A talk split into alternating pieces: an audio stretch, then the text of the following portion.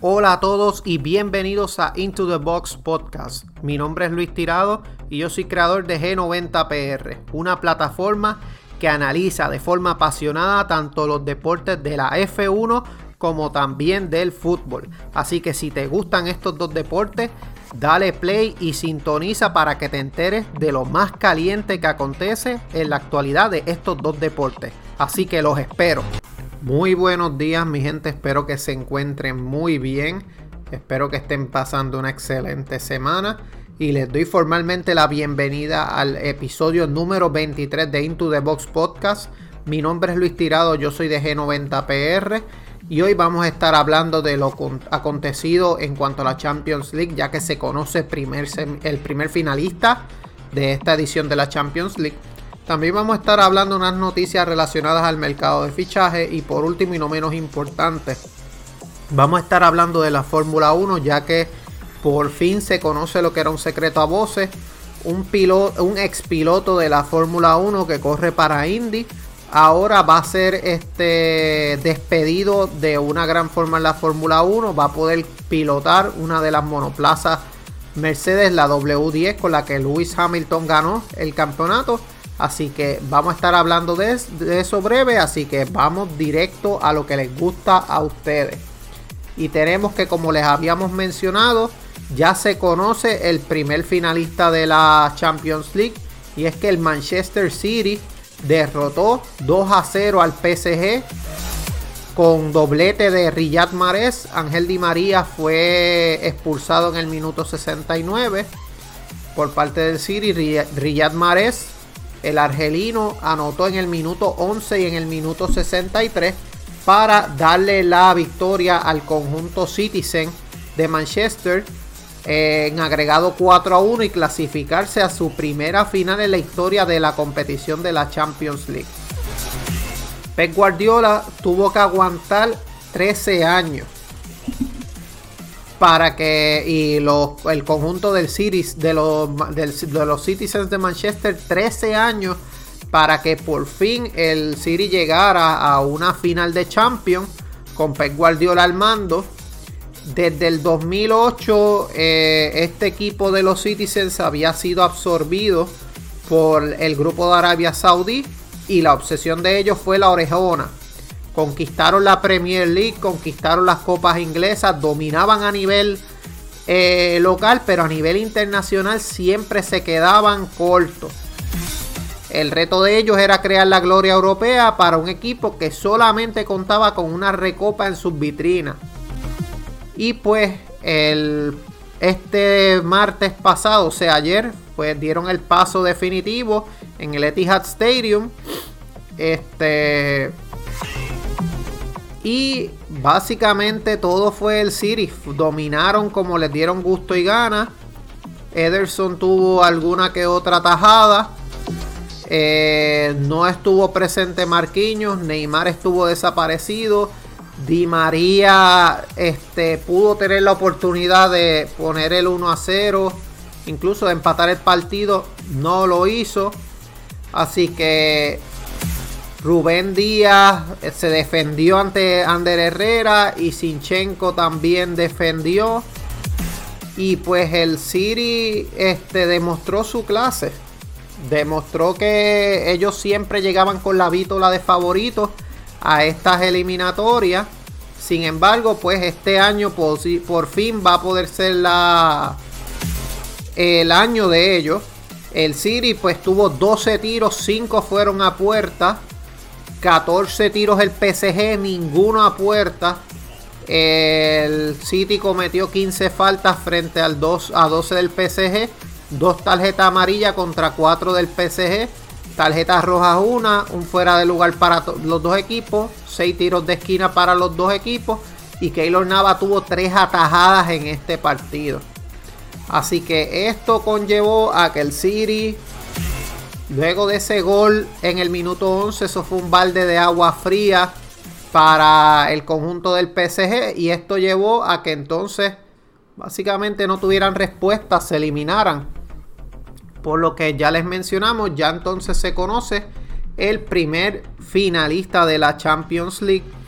Esta temporada el City ha tenido 11 victorias, un empate, 0 derrotas, 25 goles a favor, 4 goles en contra. El ranking en la UEFA ahora mismo se encuentran en la posición número 3.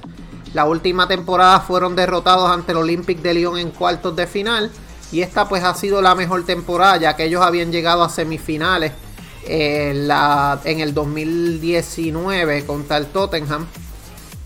Ellos pues, ¿qué les lleva a esta a esta final. Ellos derrotaron en octavos de final al Mönchengladbach 4 a 0, 4 a 2 contra el Dortmund en cuartos y en las semifinales 4 a 1 contra el París. Este, el, eh, son líderes en la Premier League, este, son también campeones de Copa inglesa, así que el City puede aspirar al triplete esta temporada y este, han conseguido la solidez defensiva que ellos necesitaban. Han encajado solamente 4 goles en 12 partidos para llegar a la ronda final. Pep Guardiola está utilizando un sistema de falso 9 con Riyad Mahrez, Phil Foden, Bernardo Silva, Kevin De Bruyne o Gondogan como punta, como punta de lanza del ataque del City. Y este se basa en la presión, en que ellos este, están asfixiando a los rivales. Recuerden también que en 11 temporadas como entrenador, Pep Guardiola ha levantado 8 títulos de liga, pero las últimas dos de su conquista fueron en la Champions League, precisamente con el FC Barcelona 2009 y 2011. No pudo ganar la orejona con el, con el Bayern de Múnich Recuerden que él arrasó a nivel de títulos también eh, nacionales. Pero por fin se le va a dar a Pep Guardiola el chance de poder este por lo menos combatir esa final en la Champions. Que la temporada que ellos se veían bien sólidos era la temporada que Liverpool ganó. Y aún así no pudieron ganarla. Así que vamos a ver este qué sucede. Y esta noticia de la victoria del, conjunto Citizen se va de la mano con que Pep Guardiola optará a un club selecto y es que luego de haber conquistado con el Fútbol Club Barcelona la orejona en el 2009 y 2011, si Pep Guardiola gana la final del 29 de mayo, se coronaría campeón en dos clubes distintos. Este, esta, esta, este club ¿verdad? Los conforman Ernest Happel con el Feyenoord y el Hamburgo en el 70 y en el 83. Otmar Itzfeld en el, este, con el Dortmund en el 97 y con el Bayern en el 2001. Copa de Europa, recuerden. José Mourinho en el Oporto 2004 y Inter 2010. Jupp Heynckes, Real Madrid 98 y Bayern 2013. Carlos Ancelotti AC Milán en el 2003-2007 y Real Madrid 2014. Más copas de Europa como entrenador. Está ahora mismo Bob Paisley con el Liverpool 77, 78 y 91. Carlo Ancelotti tiene también 3 con el Milan 2003, 2007 y 2014. Y Zinedine Zidane que es el único que ha logrado completar esa gesta en años consecutivos con el Real Madrid 2016, 2017 y 2018. Campeones de Europa como jugador y entrenador. Tenemos que Guardiola fue campeón con el Barcelona en el 92 y como coach en el 2009 y 2011. Johan Cruyff con el Ajax en el 71, 72, 73 y como entrenador con el Barcelona en el 92. Frank Rijkaard en el Milan con, en el 89-90 como jugador 95 Ajax, 2006 Barcelona. Zinedine Zidane, 2002 Real Madrid, 2017, 16, 17 y 18 como entrenador del Real Madrid con 4. Miguel Muñoz, Real Madrid, 56, 57, 58, 60 y 66, todos con el Real Madrid. Y Carlo Ancelotti con el Milán, 89, 90, 2003, 2007 como entrenador, 2014 con el Real Madrid y también eh, más tiempo transcurrido entre triunfos. Tenemos que se encuentra Jupp Heynckes de Real Madrid 98 y luego la ganó en el 2013. Ernest Happel 70 y luego en el 83. Y Sir Alex Ferguson con el Manchester United en el 99 y en el 2008. Así que estos son datos interesantes con respecto a la gesta que logró Pep Guardiola de llevar al Manchester City a una final de Champions, la primera en su historia. Así que hay que felicitar al conjunto Citizen que por fin se le da el llegar este a la final de la Champions y se decía mucho que Pep Guardiola pues era el mejor entrenador del mundo. Así que por lo menos esta temporada sigue estando en la conversación Gracias entonces a la gesta que ha logrado el Manchester City de solamente haber encajado cuatro goles en esta competición. Por otra parte, ya ustedes saben que también, como les había mencionado a principio del programa, van a. Hoy se juega la segunda final, la segunda semifinal, perdón, de la UEFA Champions League. Real Madrid contra el Chelsea. Se juega en el Stamford Bridge a las 3 de la tarde, hora de Puerto Rico. Recuerden que esta eliminatoria está abierta, abierta con un gol por bando. Ya que en el Di Stefano anotaron, anotó Christian Pulisic por parte del Real Madrid. Anotó, creo que fue Benzema en el partido pasado. Así que logró el gol número 71 en la Champions League, lo que lo coloca en los mejores goleadores de la competición. Alineaciones probables, tanto del Chelsea como Real Madrid. Tenemos a, Fer a Mendy, Christensen, Thiago Silva, Rudiger, Aspilicueta, Jorginho, Kanté, Chilwell, Pulisic, Werner y Mount. Se supone que Werner, tema fino de cara a la portería, se le criticó mucho lo mucho que falló la pasada temporada de ganar el Chelsea es final inglesa, de ganar el Real Madrid, pues sería el conjunto que más ha ganado contra uno de los conjuntos que no ha ganado nada. Así que vamos a ver si a Zidane se le da esa final, ya que sería una final entre Guardiola y Zidane como técnico. Sería bien interesante ver esa final. Por parte del Real Madrid tenemos a Courtois, Nacho Militao, Sergio Ramos Mendy, Casemiro, Modric Cross, Hazard, Benzema, Vinicius o Valverde tenemos que el balance del Chelsea en la Champions League ha sido 7 victorias, 2 empates, 1 derrota, 19 goles a favor, 3 goles en contra, máximo goleador de la competición Olivier Giroud, Olivier Giroud 6 goles. Llegaron primeros del grupo E, en octavos de final se midieron contra el Atlético, derrotaron 3 a 0 y 2 a 1 contra el Oporto en cuarto. Por parte del Real Madrid, 6 victorias, 3 derrotas, 2 empates, 19 goles a favor, 2 en contra. Máximo goleador del conjunto madridista o merengue, Karim Benzema con 6 goles. Terminaron primeros del grupo B. En octavos de final derrotaron 4 a 1 al Atalanta y 3 a 1 en cuartos al Liverpool. El estado de forma del Chelsea viene con una con tres victorias, dos empates, una derrota. Derrotaron al Fulham en la Premier League.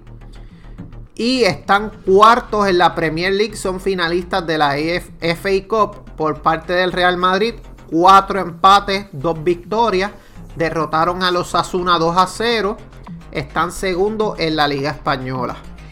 Así que ¿Qué pasa en este partido? Ahora mismo el Chelsea, como les había mencionado, tiene una ligera ventaja sobre el Real Madrid, ya que ellos anotaron fuera de casa. Pueden dejar la portería a cero y el Chelsea pasa. Sin embargo, pues hay que estar pendiente a los estados físicos de Antonio Rudiger y Mason Mount. Que ya que ambos están disponibles para el Chelsea, pero pues hay que ver si pueden aguantar los 90 minutos. Eh, ellos fueron en el partido de ida superiores al Real Madrid. Hay que ver si pueden mantener la constancia. Por parte de Real Madrid, pues ellos salieron vivos básicamente de ese partido de ida, ya que tuvieron una mal primera mitad, pudieron empatar el partido. Y este no van a contar con Karim, con Karim Benzema, con Rafael Barán Así que la eliminatoria está abierta. pueden pasar de ronda si Dan se le da bien esta competición. Hay que ver si Valverde entra, ya que parte de esa columna vertebral del medio campo. Y si Sergio Ramos pudiera entrar en la eliminatoria, ya que hasta ahora, como les mencioné en la alineación probable, él este, aparece en esa alineación. Hay que ver cómo llega, si llega justo, llega tocado, cómo llega. Pero pues interesante por demás esta eliminatoria. Recuerden a las 3 de la tarde, hora de Puerto Rico, para que vean la segunda semifinal. En cuanto a noticias relacionadas al Barcelona, hay una. Hay una. Hay unos memes básicamente entre eh, Luis Suárez y Leo Messi se están tirando por redes sociales. Recuerden que eran ellos son bien amigos. Y es que Leo puso una, mejor dicho, Antonella Rocuso puso un story en Instagram de que estaba disfrutando del sol con Lionel Messi y Luis Suárez este le tiró un comentario en redes sociales dijo que envidia nosotros a ustedes ya disfrutaremos juntos qué carita la del colega Recuerden que ellos tienen muy buena relación entre ambos. Así que lo más que pueden hacer es eso. Y eso de cara al partido de este fin de semana. En el que el Atlético se va a enfrentar a Real, al Barcelona.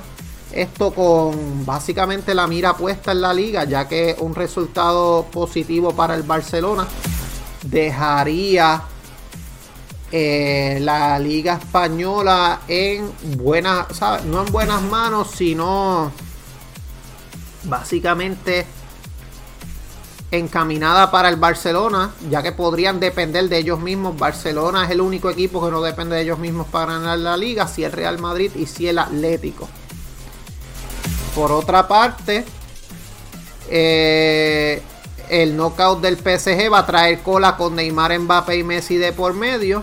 Puede provocar un terremoto, ya que puede salir tanto Neymar como Mbappé y eh, Barça y Real Madrid va a estar pendiente de la situación de cada uno. Pero Ney quiere reencontrarse con Leo. Sin embargo, el PSG también quiere buscar a Leo. Se hablaba mucho de que Leo Messi va a renovar por dos años más. Hay que ver entonces qué sucede, ya que uno de los sueños de, de, de Nacer al Kelafi es juntar a Messi con Mbappé y Neymar, algo que esté imposible, o Cristiano Ronaldo eh, Neymar y Messi también era el otro que sonaba. Así que vamos a ver qué sucede. Por otra parte, el Liverpool está buscando objetivos en el Barcelona. Y es que el Liverpool está, estaría buscando la forma de hacerse con los servicios de Samuel Umtiti. Lo tienen considerado como posible refuerzo para su equipo él tiene bastante difícil seguir en el Barcelona. Un buen técnico puede sacar la mejor versión de él. También se vincula al, United, eh, al City, Juventus, Lyon y Lille. Y incluso el Zenit de San Petersburgo también. Un Titi con Van Dyke sería una buena pareja de centrales. Vamos a ver qué sucede siempre y cuando Samuel Umtiti esté eh, saludable.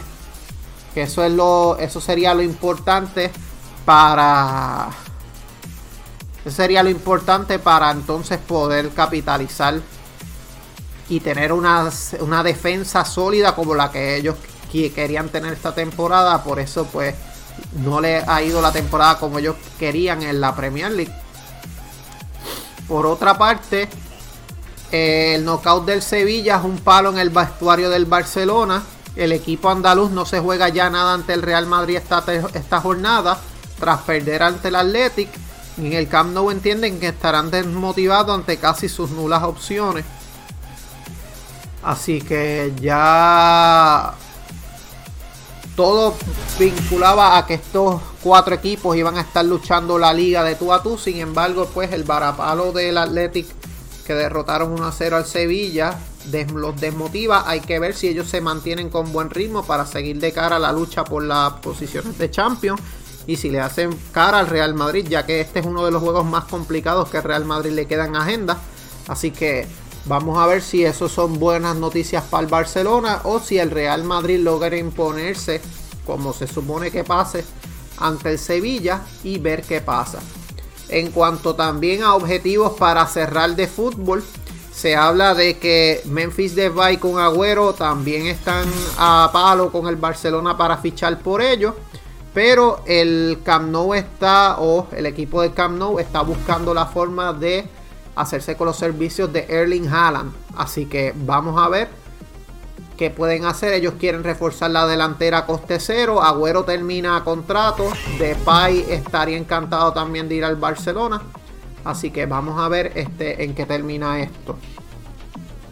Ahora entrando de lleno a lo que está sucediendo en la Fórmula 1. Tenemos el bombazo que les habíamos dicho a ustedes. Y es que va a haber una exhibición el 27 de junio en el Grand Prix de Francia. El martes 29 eh, de junio va a haber, un día de test completo con el W10 en Paul Ricard.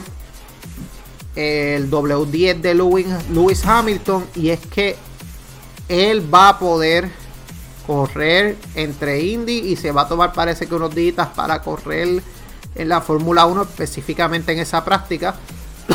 Perdón. Romain Grosjean. Romain Grosjean podrá disfrutar de una bonita despedida en la Fórmula 1 el próximo mes de junio y va a poderlo hacer en una exhibición de la carrera del Gran Premio de Francia con el Mercedes W10 del 2019 con el que Lewis Hamilton quedó campeón. Así que Domingo 27 de, junio va a tener la exhibición con el W10 antes de la carrera Grand Prix de Francia. Y el martes 29 de junio va a tener el día completo de test con el Mercedes W10. Así que volverá a la Fórmula 1 tras 7 meses de ausencia y también desde 7 meses de su accidente en Bahrein. Así que eh, Grosjean está encantado ya que él había dicho que le hubiera gustado retirarse de Fórmula 1 probando una monoplaza de Mercedes. Le agradece también a Toto Wolff y a todo el equipo de Mercedes. Y fue el primer equipo que le dio la oportunidad a Romain de subirse a una monoplaza de la F1 eh, para despedirse. Así que hay un video compartido en redes sociales en el cual se ve a Romain Grosjean bien contento subiéndose a la monoplaza de Mercedes para probarla. Así que de verdad muy feliz y estas noticias hacen feliz a uno con respecto a Romain Grosjean ya que él ni Kevin Magnussen tuvieron despedidas adecuadas a la Fórmula 1. Hay que ver si a Kevin Magnussen se le da algo parecido también. Por parte de circuito de Barcelona. Barcelona va a ser la prueba de algodón para Ferrari. Ferrari afronta el Gran Premio de España dividido entre la esperanza y el temor tras el resultado que cosecharon en Portimao. Recuerden que Carlos Sainz tuvo un quinto puesto en el quali, pero la mala estrategia y la degradación de los neumáticos hizo que quedara en la posición número 11. Así que se vio superado Ferrari por McLaren en este asunto y también Alpine también los dominó en Portimao. Así que va, si se repite esta situación de Barcelona, eh, Barcelona, Ferrari la va a pasar muy mal. Así que vamos a ver, este circuito es bien importante. Primero porque es la casa básicamente de Carlos Sainz y Fernando Alonso. Así que ellos van a poder demostrar eh, ante su casa, pues cómo están corriendo su nivel, etcétera. Y segundo, este circuito es uno en el que anteriormente se utilizaba para que los equipos hicieran sus prácticas de cara a la pretemporada. Por lo cual van a tener muchos datos, van a poder hacer mejores análisis de la monoplaza para entonces llevar las mejoras adecuadas para el resto de la temporada. Así que Barcelona es crucial para todos los equipos. Por otra parte, noticias relacionadas a Ferrari. Ferrari no va a llevar a España el suelo nuevo probado en Portugal. Eh, se probó en Portugal, pero no está prevista la fabricación de más unidades. Y esa era una de las innovaciones técnicas que quería hacer la escudería Ferrari. un suelo nuevo en forma de Z. Y este es una evolución del el fondo en, forma de Z que se utilizó en Imola. Las pruebas que se hicieron en Portugal fueron útiles para comparar los datos de pista con los de simulador y el túnel de viento, pero no se ha decidido fabricar más unidades de ese suelo. Tanto Sainz como Leclerc lo probaron, pero solamente hubo una unidad disponible. Así que si lo vuelven a ver en el futuro va a ser más como una parte más amplia de los cambios. Y esto lo utilizaron en los entrenamientos. Eh, la versión de Imola tenía un corte. Esta tenía en Portugal tres cortes. La forma de suelo. Así que básicamente eso es la diferencia. Vamos a ver si eso se va a utilizar para el 2022 o más adelante en la temporada. Por otra parte, Lando Norris teme que la nueva curva 10 de Barcelona complique los adelantamientos. Y no tiene mucha fe el, piloto británico de ese cambio que hayan hecho. No cree que vaya a ser sencillo. Él declara que no sé cómo es la nueva curva 10, pero no tengo mucha confianza. Parece una curva rara. La curva 10 era el único lugar posible de adelantamiento junto a la curva 1 y ahora parece que no vamos a y ahora parece que no vamos a tener que frenar mucho. No sé si será mejor o peor para la competición. Creo que la nueva curva 10 y la chicane no serán curvas fáciles para seguir a los pilotos de delante en los Fórmula 1 actuales. Siento que es mejor ir a alta velocidad siempre y especialmente con estos coches. Es más rápida que la antigua curva 10 y este. Vamos a ver, ya que en las curvas 11 y 12 si sales con buena tracción. Así que vamos a ver qué sucede. Si Lando Norris está en lo cierto con respecto a esa declaración que él hace sobre la curva. Por otra parte, Alpine va a llevar pequeñas mejoras a España. Llevarán piezas con éxitos que probaron en Portimao. Quieren aprovechar el resultado de Portugal. Y este. El objetivo de ellos es confirmar su progreso poniendo los dos coches en Q3 y sumar más puntos. ¿Verdad? Todavía no están pensando en podio, pero si consiguen más puntos, excelente por parte de ellos. Noticias relacionadas a McLaren. Establece que Andres, Andrea Seidel confía que Lando Norris podría superar a Checo o a Valtteri Bottas en el campeonato 2021 de la Fórmula 1 ya que tuvo un comienzo realmente fuerte esta temporada. Se encuentra en la tercera posición Lando Norris. Y este. En McLaren están claros que ellos no tienen un coche para batir a Mercedes y Red Bull con regularidad. Pero él entiende que Lando Norris ha sido muy consistente y que esa puede ser su carta de victoria. Así que tienen mucha Fernando. Daniel Ricardo, como saben, remontó de la posición número 16 a la 9 en la pasada carrera. Así que se está acostumbrando poco a poco la monoplaza. Así que vamos a ver qué queda McLaren. Por otra parte, Sebastián Vettel va a tener las mejoras de Aston Martin en Barcelona. En Portugal, Lance Stroll probó un nuevo paquete de actualizaciones. Y va a pasar para Sebastián Vettel. Sebastián Vettel estuvo en Q3 desde el premio de Gran Bretaña la pasada temporada. Stroll tuvo problemas para pasar de la Q1. Así que vamos a ver qué, queda. Ellos terminaron número 13 y 14 en Portimao. Así que de ser esas mejoras para Sebastián Vettel puede ser un upgrade y puede quizás darle mayor ritmo a Sebastián Vettel. Algo que necesita urgentemente ya que él tiene que mejorar sus resultados para justificar su firma por el conjunto de Aston Martin.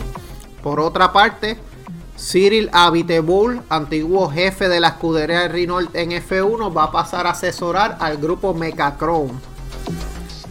Mecachrome tiene que ver directamente con el equipo de Alpine.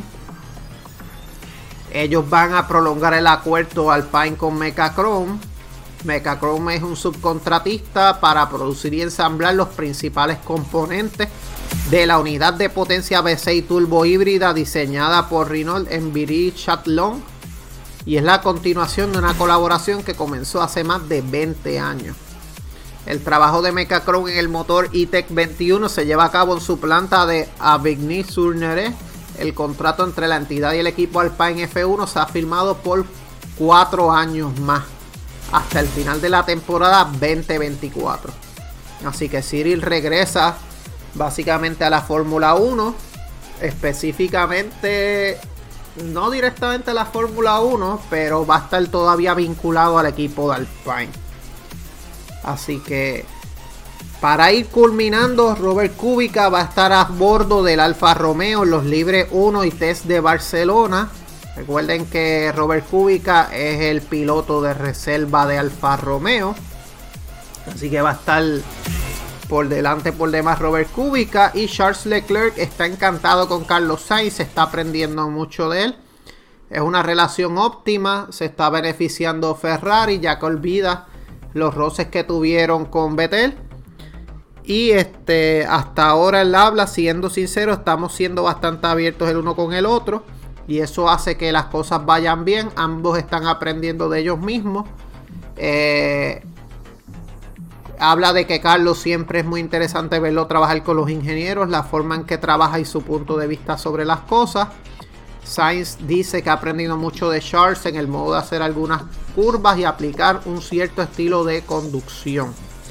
Así que gente, espero que les haya gustado este episodio. Esto es todo por el episodio número 23 de Into the Box Podcast. Mi nombre es Luis Tirado de G90PR. Saben que nos pueden conseguir a través de todas las redes sociales Facebook e Instagram como G90PR. También a través del proyecto de la Montaera underscore 1.0 en Instagram, la Montaera en Facebook.